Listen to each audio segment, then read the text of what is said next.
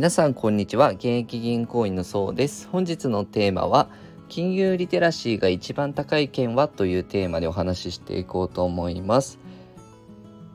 え金融広報中央委員会のですね2022年の金融リテラシー調査っていうのがあったんですけど、まあ、例えばそのいろいろ問題を出していってね正答率が高い県っていうのをデータが出てきたんですけどこの調査がですね、まあ、全国3万人の方をね対象にインターネットで実施したものなんですが、まあ、都道府県別で正答率を出してるんですね。で1位だった県がねどこだったかというと一応島根県と奈良県が58.8%で1位だったんですね。で3位が香川県で58.5%、4位が千葉県で58.3%ですよと意外と東京とかも9位で56.9 10位が滋賀兵庫神奈川が入ってるんですね。で島根と奈良がね高かった背景としましては、まあ、堅実な家計管理だったりとかあと資産形成の関心っていうのが高いみたいなんですね。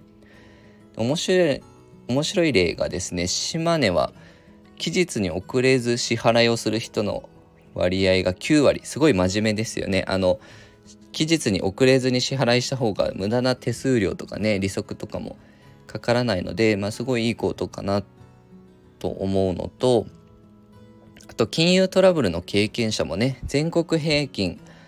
7.3%に対して4.5%と低水準。やっぱりこうお金のリテラシー高いとねそういうトラブルにも少ないですよ。あとは奈良はね1ヶ月の支出を把握している人の割合が79.8ってすごいですよね。8割近くの方が1ヶ月にどのぐらい何にいくら使ってるかっていうのを把握してるみたいなんですよね。すごいねこれは私も見習わないとなっていう家計簿アプリとかつけてますけどちょっともっとしっかりね把握したいなとは思いましたね。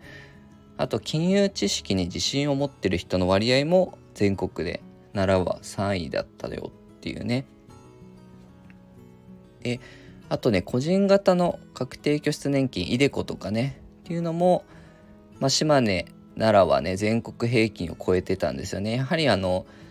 金融リテラシー高いとそういう制度とかもねちゃんと使えてるのかなっていうところですね。でこの調査がですね面白いのが、まあ、アメリカと比較できる部分があって比較可能な生後問題の正答率でいうと日本は47%に対してアメリカ50%ちょっと高いですよと。で知識面で言うと福利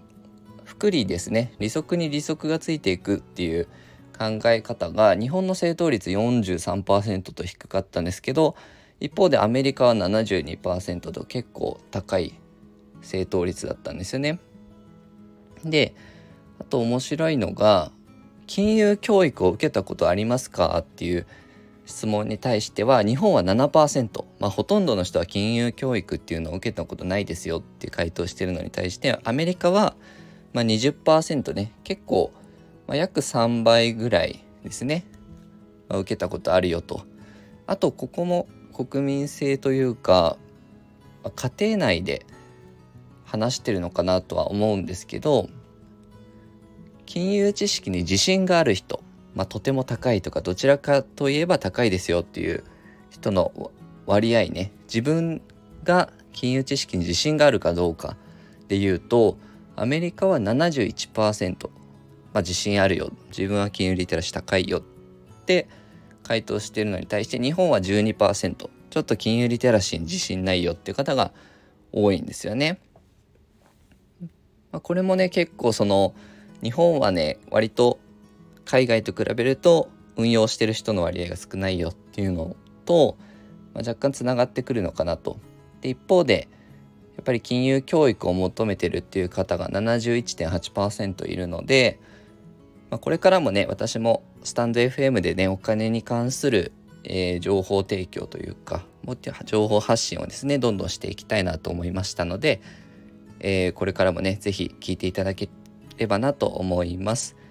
えー、このように収入を上げる支出を下げる運用するをテーマに発信していきますのでよかったらこのチャンネルのフォローよろしくお願いいたします。本日は以上です。ご視聴いただきましてありがとうございました。